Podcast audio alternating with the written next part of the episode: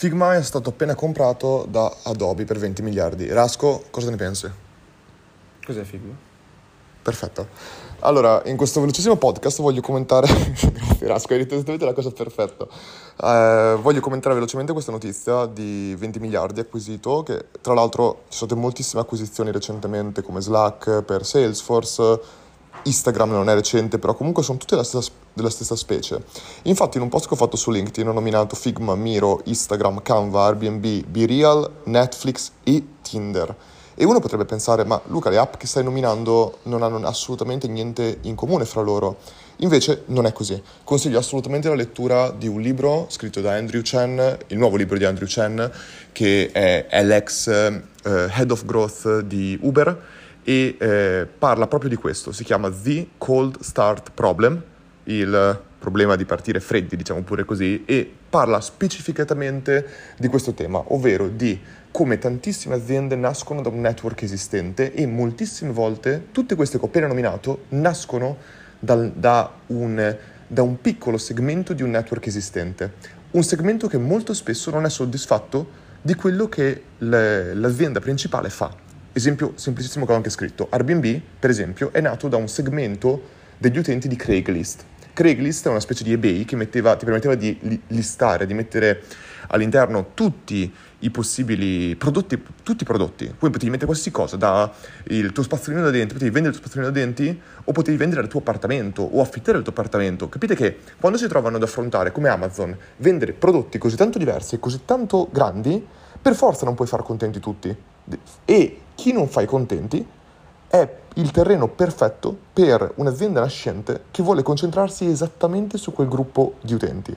Tinder, per esempio, si, eh, inf- si concentrava su quel gruppo di utenti che magari utilizzavano Badoo o altre app di questo tipo, dating, che erano molto più concentrate su proprio il concetto di dating vero e proprio o incontri più sessuali o altre cose. Invece Tinder ha reso molto più sociale l'approccio con il dating. Eh, un altro è Canva. Canva tutti i designer lo criticano, ma Canva si, si ehm, focalizzava specificatamente tutte que- su tutte quelle persone che magari o usavano Photoshop, ma magari volevano soltanto fare tipo editing della foto, tipo tagliare i margini. Cavolo, devo pagare decine o centinaia di euro al mese per qualcosa per, tagliare, per, per non usare neanche il, nova, il 3% delle funzionalità di Photoshop? No, è nato Canva che in più ha portato il concetto dell'online. Miro uguale.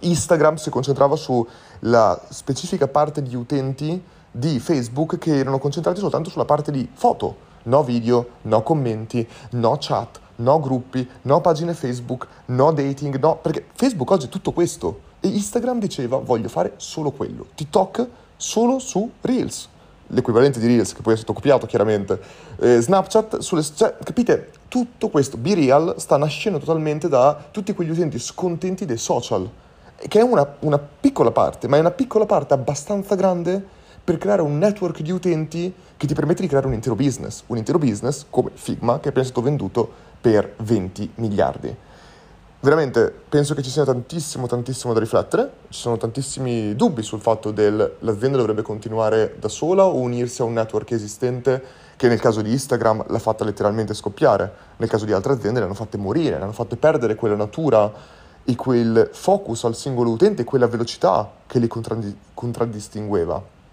Però secondo me è veramente guardare tutto questo perché molto spesso l'innov- l'innovazione non nasce da uno stravolgimento completo, nasce da un piccolo miglioramento focalizzato a una soluzione esistente con un network esistente e capire perfettamente quale problema voglio risolvere, per chi voglio risolverlo e come voglio risolverlo meglio di una soluzione esistente. Secondo me questi qua sono eh, elementi molto importanti su cui concentrarsi. Sto camminando per le strade di Torino. La bellezza di questa tipologia di podcast che faccio, che l'audio fa schifo, tutto schifo, è che prendi e parli e io uso un'applicazione chiamata Anchor che mi proprio tiro fuori, apro, spingo il pulsante registra e registro. E questo podcast è totalmente improvvisato. Un secondo fa, vi giuro, un secondo fa ho sentito un tipo che mentre camminava per strada ha detto io ora sono imprenditore di me stesso.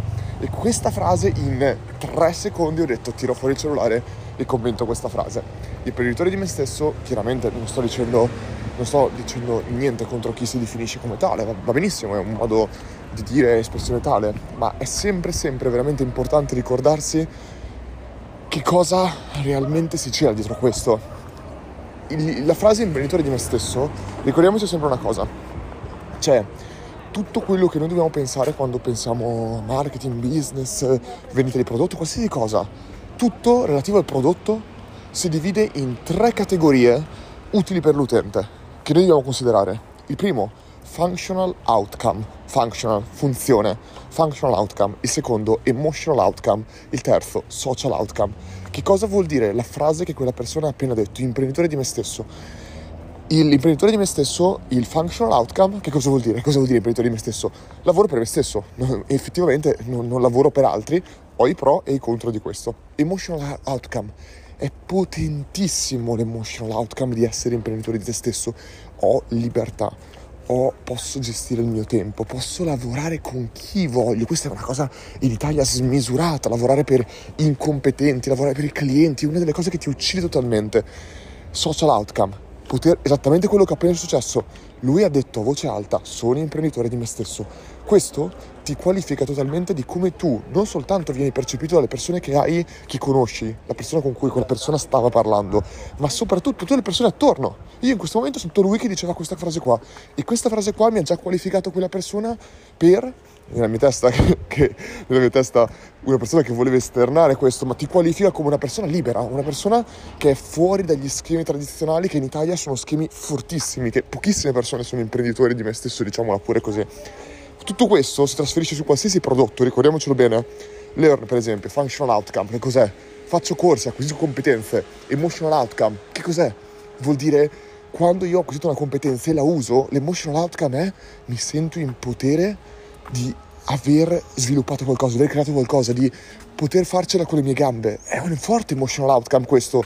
Non devo dipendere da qualcun altro per farlo, sono indipendente nel farlo social outcome, come gli altri mi percepiscono perché io ho questa competenza o perché io lavoro su me stesso, per esempio. Noi abbiamo fatto adesso il biglietto C 2022, tutta la personalizzazione del biglietto col tuo nome, cognome e il titolo è basata sul social outcome, perché noi comprendiamo che tu vuoi non soltanto partecipare a un evento, e quello è il functional outcome, non soltanto eh, imparare e dire sto lavorando su me stesso, emotional outcome, ma tu vuoi che gli altri ti percepiscano in una maniera perché tu lo fai, social outcome, e noi ti supportiamo in questo creando quel tipo di funzione.